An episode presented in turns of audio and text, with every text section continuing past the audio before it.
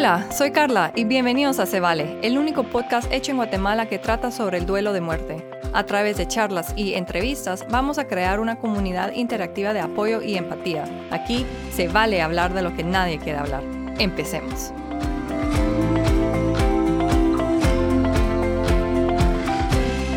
Hola, ¿cómo están? Espero que súper bien. Y bueno, espero que no se asusten de escuchar mi voz por unos 20-30 minutos de corrido ya que no hemos tenido episodio, entre comillas, normal después de tanto tiempo. Creo que le habíamos dicho episodios de clase. Pues en este episodio clase vamos a platicar de los ritos funerarios en el mundo. Y aquí una nota o dato curioso. Muchos de estos episodios son basados directamente de mis apuntes, lecturas y libros de la maestría de tanatología. Tuve una clase que se llamaba Perspectivas Culturales de Tanatología, pero fue muy poco lo cultural en esa clase. Se enfocaron mucho más en lo espiritual.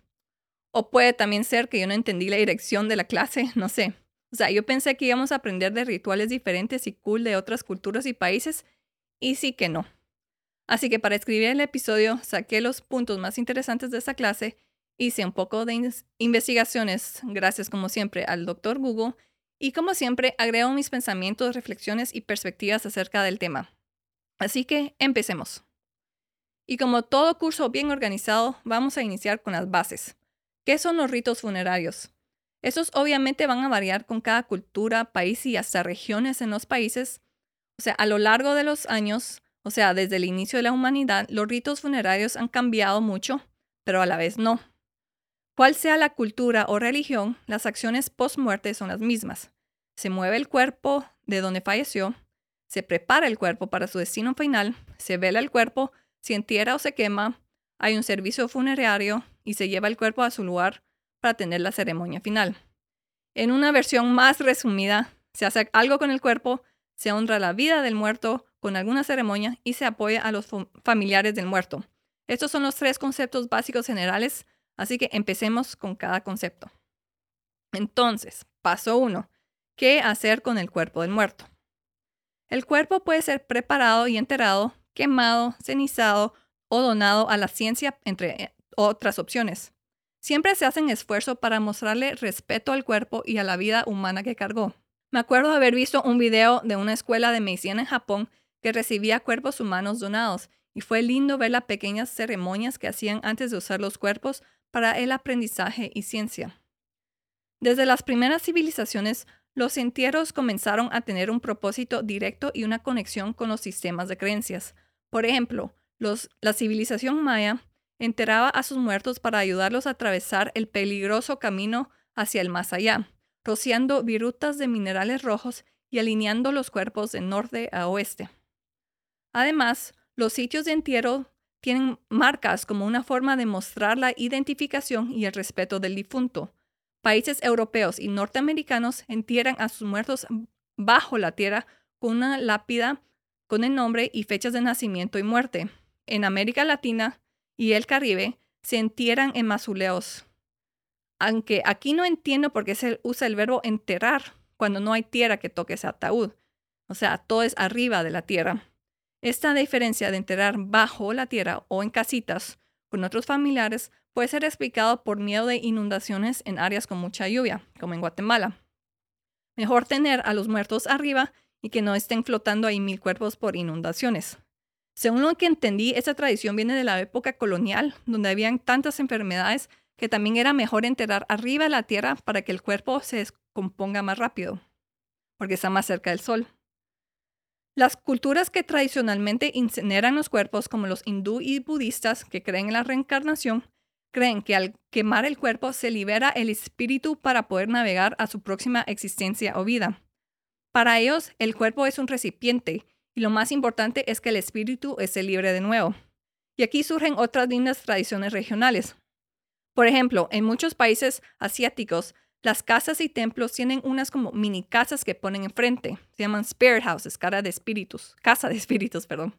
No sé si han visto los buzones enfrente de casas gringas. Es casi lo mismo, pero son casas en vez de buzones. Les subo fotos cuando salga este episodio. De verdad son súper lindas.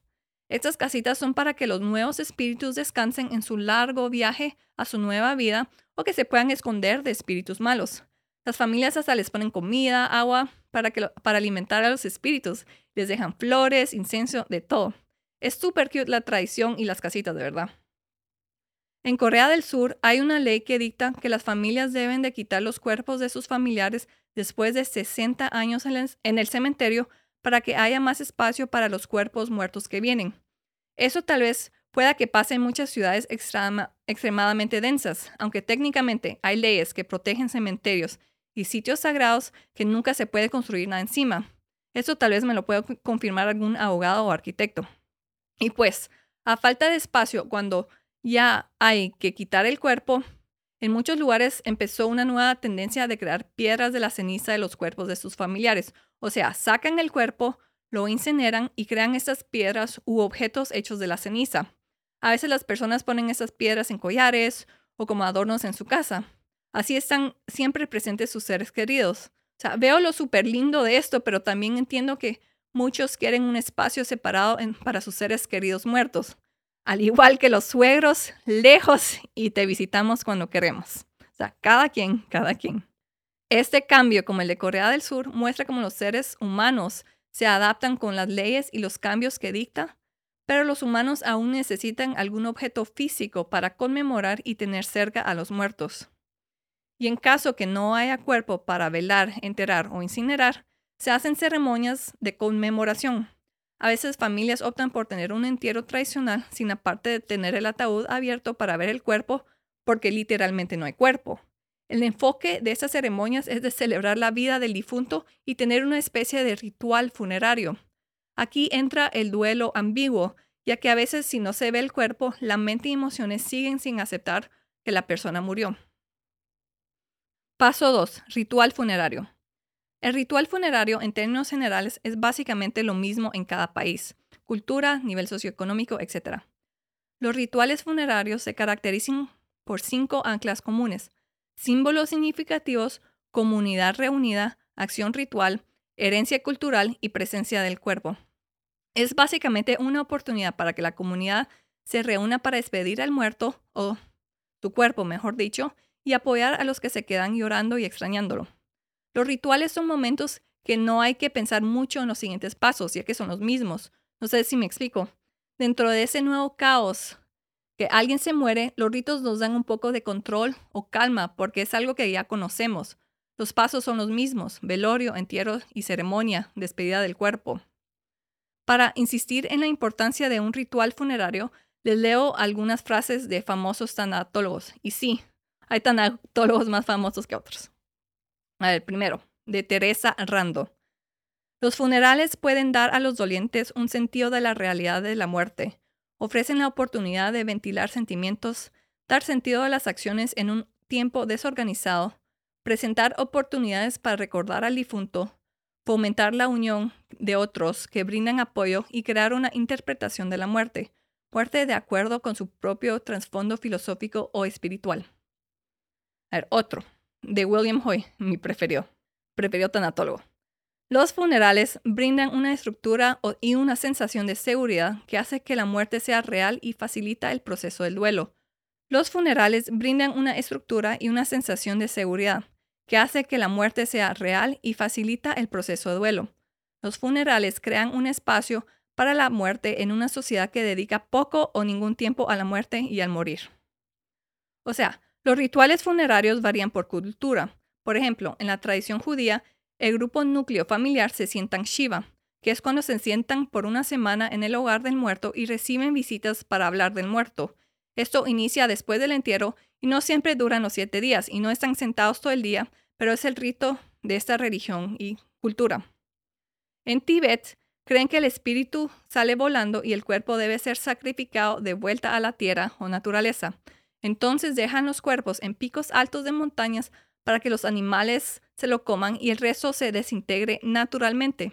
Los huesos los pulverizan y se los dan a comer a, las vacas o cualquier otro animal. En Ghana, país en el continente africano, el funeral es una fiesta de varios días. Las familias ahorran dinero para poder fabricar y comprar ataúdes que representa lo que más amaba hacer o la profesión del muerto. Estos ataúdes tienen formas de aviones, carros, pescados, cámaras, de todo, porque las personas o trabajaban en eso o era un sueño que no lograron cumplir. Las fotos de estos ataúdes son increíbles, se las subiré cuando salga el episodio. En Nueva Orleans existen funerales llamados funerales jazz, en el cual miembros de la comunidad de descendencia caribe u africana hacen literalmente un desfile con música alegre para despedir a la persona. Algunos ritos es fácil de asociar a la cultura.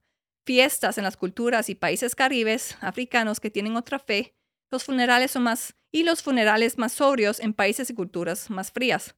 Estas diferencias también son regionales. Por ejemplo, en Guatemala, los funerales en el interior son diferentes a los de la capital.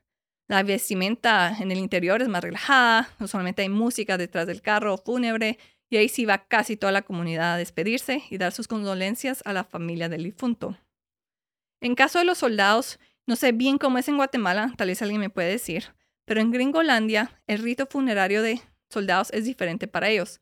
Dependiendo de su nivel en el ejército, se hace más bulla, pero siempre hay presencia de soldados aunque no conocieron al muerto, que están ahí para apoyar a la familia.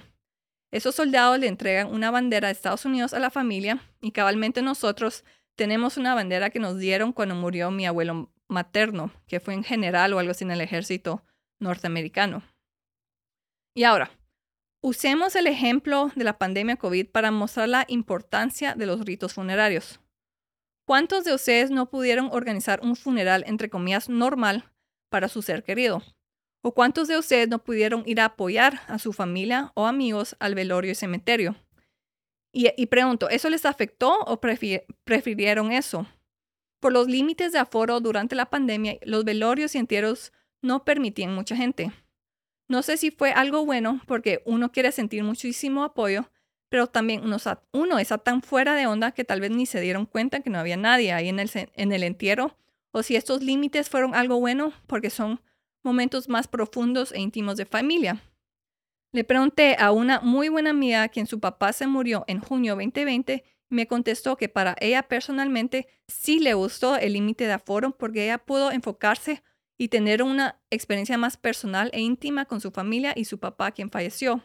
Sin embargo, su mamá y hermano estuvieron casi que indignados porque pensaron y sintieron que su esposo, el papá, se merecía el enorme homenaje, velorio y entierro con miles de personas.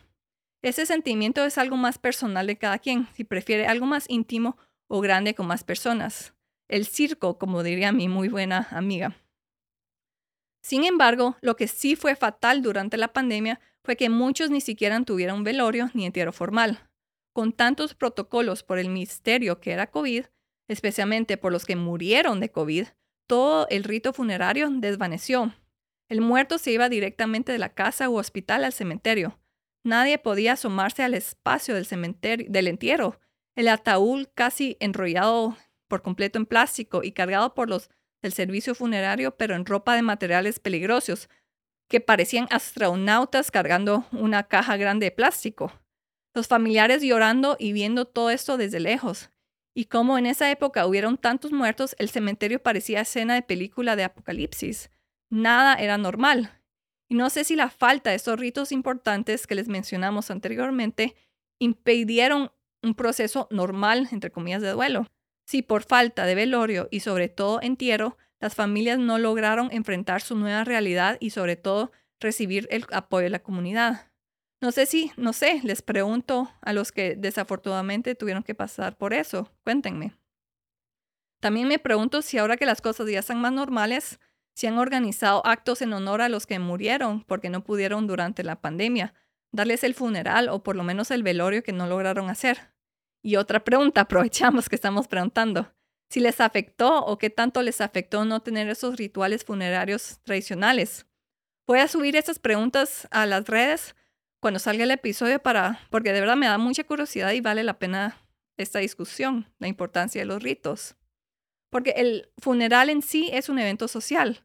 Algunos no quieren lo social, el circo, como dice esta amiga, y solo quieren lo íntimo de despedirse del muerto ya.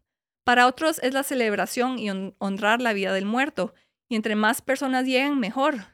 y si es una persona muy importante como un presidente o música, una reina, el rito funerario se extiende al público porque el público también tiene cierto derecho o necesidad, mejor dicho, de despedirse y compartir esa tristeza y duelo con la familia del personaje célebre. No sé si me explico. Sí, ok, no conocimos personalmente a Elvis o la reina de Inglaterra, pero muchos lloraron cuando ellos se murieron y cuántos no fueron a dejar flores o acompañar el desfile fúnebre. ¿Por qué? Porque el rito funerario es un espacio para que la comunidad se despida, que empiece el duelo y que se apoye el uno al otro. Lo que sí veo algo único en Guatemala, o no sé dónde más pasa, porque tal vez no hay tantas investigaciones, pero es la rapidez del evento. En dos o tres días uno pasa de declarar a alguien muerto, pelarlo y enterrarlo. No da mucho tiempo a la familia ni comunidad en reflexionar en lo que pasó. Entierros y funerales en Estados Unidos, por ejemplo, son más lentos. Del momento que se muere alguien hasta su entierro puede pasar una semana más. Miren el de la reina de Inglaterra, también fueron como dos semanas. O sea, no sé si es bueno prolongar esto o mejor ya terminar con el protocolo ritual y empezar el proceso de duelo. ¿Qué piensan? Cuéntenme. Y ahora un punto aparte pero relacionado. Leí un artículo llamado La digitalización del duelo, en el cual describe cómo la industria funeraria ha adoptado varios avances tecnológicos para mejorar sus servicios. En países como Australia y Estados Unidos hay muchas funerarias y apps que facilitan el proceso de planificación de funerales, como si fuera un Travelocity o Kayak o Expedia, esas agencias de viaje virtuales, pero para las funerarias. O sea, lo que sí pienso y siento es que tal vez los eh, lo funerario o los funerales es un área que la tecnología no debería de meterse mucho o cambiar, ya que se, ya que se trata de algo tan personal, y en donde sí es más que necesario una conexión humana. O sea, sí, pensando en la eficiencia, qué bonito poder organizar un funeral con una app, pero nadie piensa en eficiencia en esos primeros momentos cuando alguien querido se muere. Queremos que los que nos están mostrando ataúdes nos toquen el brazo o sonrían o que algo, algo que muestre humanidad y empatía. Ya sé, no todos quieren que los estén tocando y abrazando durante esos momentos o nunca, porque hay gente que no les gusta, pero me entienden, humanización en algo tan profundamente humano como la muerte. O sea, la tecnología para mostrar videos del muerto, sí, mantener el perfil en redes sociales también, pero ya tener código QR en la lápida o pantallas gigantes para pasar el funeral en Zoom, no sé, Tal vez pienso esto por mi edad y problemas de aprender tecnología, pero sí, o sea, cada quien. Entiendo cuando son funerales públicos, así como pasaron el de la reina, lo pudimos ver en la tele, o los vieron en la tele, pero sí me explico. Y bueno, y si seguimos con el tema de la industria funeraria, pero no me quiero meter en el tema de que ellos también quieren hacer más y más dinero y que su propósito inicial es de apoyar a las familias en sus peores momentos, pero también ¿Cuántos no hemos visto ofertas de las empresas funerarias o los bancos ya vendiendo paquetes de ahorros para pagar nuestros funerales? O sea, qué cólera, pero, o sea, capitalismo, no sé. O sea, es bueno malo, no sé. O sea, todavía no tengo, mejor discutámoslo. Y rápidamente les menciono que los funerales tradicionales también están cambiando en el sentido que más gente, yo incluida, queremos un funeral mucho más amigable con el medio ambiente. O sea, Cero químicos en el cuerpo, nada de cemento, ni cajas con metal que saber ni cuándo se van a desintegrar. Esta práctica eco-friendly básicamente es de poner el cuerpo en una cápsula con semillas, la entierran para que el cuerpo se desintegre de manera natural y eventualmente crezca un árbol en nuestro cuerpo. Qué mega cool, ¿no? Volverse un árbol.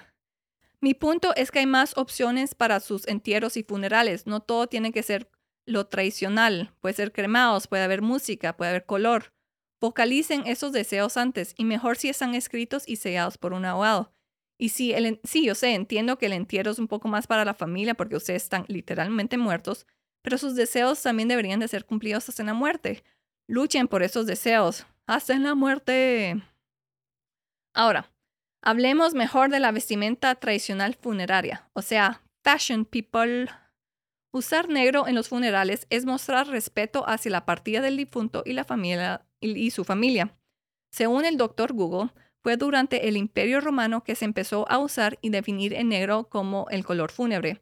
Creo, que aquí entra la psicología de color, que unos colores representan hambre, paz y el negro, tristeza y muerte, color fúnebre. Los romanos usaban togas negras y u oscuras para las ceremonias de los muertos. De ahí otras culturas más adelante tomaron el negro para establecer casi que reglas de los ritos funerarios como las viudas que debían vestir de negro y taparse la cara con un velo negro por un año más después de la muerte de su esposo. Esa tradición murió, pero el color negro para los funerales sigue casi que una ley no escrita. Yo me acuerdo que para los funerales de mis padres, especialmente el de mi mamá, pedí que todos se vistieran de blanco. Claro que casi nadie lo hizo aparte de mi hermano, el hermano de mi mamá y su familia. Pero a mí no me importó si la gente criticaba o juzgaba, pero era importante para mí usar el color blanco porque era el color favorito de mi mamá y aparte yo quería pureza y no color de muerte. Igual para el velorio de mi abuela hace unos pocos años, yo me vestí con uno de sus vestidos de ella, vestido con colores rojos, azules, fuertes, así, todo glamour, porque así era ella, glamorosa de, de muchos colores vivos. Pues ahí sí me sentí un poco mal o avergonzada, pero me dije, no, estoy representando a mi abuela usando un vestido de ella con colores que a, los dos, a las dos nos gusta, porque teníamos este, esta conexión por los colores vivos. Y a lo que voy es que los protocolos funerarios deberían de ser menos rígidos, que hay detalles o gestos que son importantes para la familia del difunto, como la vestimenta o si hay música, cualquier cosita. Y qué feo si no logran hacerlo por estúpidos protocolos sociales. O sea, ya estamos en el año 2023. Ya no juzguemos tanto, seamos más auténticos con quiénes somos y quiénes son o eran nuestros seres queridos. Los funerales no tienen que ser lo más sobrio del universo. Podemos tener funerales jazz o ataúdes de diferentes formas o entierros verdes. No juzguemos, seamos más auténticos. O sea, los familiares y amigos ya sienten ese peso sobrio de, por la muerte. Entonces, ¿por qué no le podemos dar un poco más de vida y color a los funerales? Una vestimenta y ritos funerarios que me encantaron, por de hecho, fue del reinado Wakanda, ubicado en las películas Marvel. O sea, no sé si vieron Pantera Negra 2, Wakanda por siempre, pero ese funeral, oh my goodness, qué belleza, qué poética, me encantó. Ok, ya sé, ya sé, no más hablar de Marvel, ya hablé de Hulk en otro episodio. Ahora el último paso, apoyo a la familia.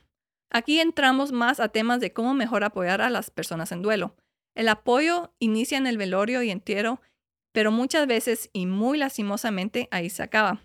Esto lo hemos mencionado desde el primer episodio. El duelo, tristeza y dolor continúan después del entierro, y creo que a veces es aún más fuerte porque ya no estamos rodeados de gente que nos, entre comillas, distraigan y abracen. Pero para cambiar un poco el tema y conectarlo a ese episodio de ritos funerarios, hablemos de otros temas muy relacionados. El Internet y las redes sociales. A través de las redes sociales y el Internet en general, los ritos funerarios han cambiado. La noticia que alguien haya muerto se difunde rápidamente, ya que es información inmediata. Yo sé que mucha gente aún lee los obituarios que salen en los periódicos, o sea, es generacional y de ubicación, pero subir la información de que alguien se murió en las redes puede traer un poco de eficiencia, aunque también invita tantos mensajes que uno tal vez no quiera responder. Pero tener que llamar a tanta gente para informarles que su ser querido se murió no es tarea nada agradable. O sea, ninguna de las dos maneras es mejor. Nada es perfecto. Con Internet la comunicación es más directa que si alguien lee la prensa que alguien se murió hace varios días. En redes tal vez tengamos que responder muchos mensajes o estar pendientes del celular e y en esos días uno no quiere hacer eso. Pero a pesar de todo eso, las redes sociales también son una manera que podemos expresar nuestras condolencias y sentimientos hacia la persona. Si es una persona célebre o famosa que a veces subimos cómo esa persona nos impactó, ya sea por su música, libros, etc. Y si es un amigo, subimos fotos o videos de esa persona, expresamos cómo esa amistad o relación nos importa y lo tanto que lo queremos. Tengo entendido que las cuentas de redes sociales de las personas que mueren pueden quedan activas por un buen tiempo, lo cual invita a que sus amigos y familiares dejen comentarios o suban fotos al perfil sin presión de tiempo. Yo lo veo casi como un equivalente de dejar flores u objetos en el cementerio o de decir unas palabras en el velorio o funeral. Para la familia del muerto, mantener la cuenta de Facebook o Insta o cualquier red abierta por unos años tal vez se pueda comparar como guardar el closet o el cuarto del difunto intacto. Podríamos decir que es un altar digital que no hay que votar y no hay presión de tiempo. Otro concepto medio relacionado son los memoriales. Cuando alguien fallece en carretera por un hecho de tránsito, muchas veces la familia coloca un memorial para ellos. Esos son las cruces, flores y cualquier otros objetos que se ponen en el lugar donde falleció el ser querido. En escala más grande, hay esculturas grandes que se hacen en honor a personas famosas o eventos masivos como guerras o actos terroristas. Por ejemplo, el área donde cayeron las torres en Nueva York por los eventos terroristas del 11 de septiembre de 2001 ahora es una plaza y museo en honor a las víctimas de ese día. También hay monumentos en honor a soldados de guerras, no necesariamente en el lugar donde se murieron, sino que en un lugar público en una ciudad. Por ejemplo, el monumento de la guerra de Vietnam en la capital estadounidense. También se crean memoriales en sitios de tragedia humana, como campos de batallas o desastres naturales. Se designa el área como Campo Santo y muchas veces las familias dejan flores o cruces para marcar dónde murieron sus seres queridos. Estos son parte de los ritos funerarios en el sentido que necesitamos marcar dónde están nuestros muertos y es un espacio para las familias, amigos y bueno, cualquier persona que quiera pausar y reflexionar del evento y personas que murieron. Entonces, resumen del episodio. A la base, los rituales funerarios son iguales en todo el mundo, pero varían según las culturas y creencias. En cada cultura y creencia, los funerales suelen, ser tradicionales y no han cambiado desde hace muchísimo tiempo. Pero ya existen más opciones de las que conocemos y si queremos algo diferente, focalícenlo a sus familiares y abogados si pueden. Estos ritos funerarios son parte del proceso de duelo. Es cuando realmente inicia el duelo para la mayoría. Nos ayudan en nuestros momentos más dolorosos a empezar la nueva realidad que nos toca vivir. Los ritos nos dan un poco de orden o estructura en estos momentos más dolientes y asquerosamente fuertes. También son otra manera que podemos recibir o dar apoyo por la muerte de seres queridos. Por eso es importante involucrar a los niños y llevarlos a los funerales, ya que ellos se merecen despedirse del ser querido también e iniciar su proceso de duelo saludable. Y aparte les enseña la importancia de ritos en una cultura. Si quieren aprender más de funerales y ritos, les voy a referir a uno de los libros escritos por mi tanatólogo estrella favorito, William Hoy, quien escribió Do Funerals Matter? ¿Importan los funerales? Y bueno, spoiler alert, sí, sí importan, importan mucho, ¿ok? Listo. Ya saben que comentarios de este episodio y sugerencias para otros episodios son más que bienvenidos. Escríbanme, porfa. Gracias por escuchar y que tengan un súper buen día. Gracias por escuchar este episodio de Se Vale, podcast por Mangata. Si quieres aprender más de lo que hablamos, siga en nuestras redes bajo el nombre Se Vale Podcast, visita nuestra página web sevalepodcast.gt o escríbanos a info.podcastsevale.gt. Hasta la próxima y recuerde, no estás solo.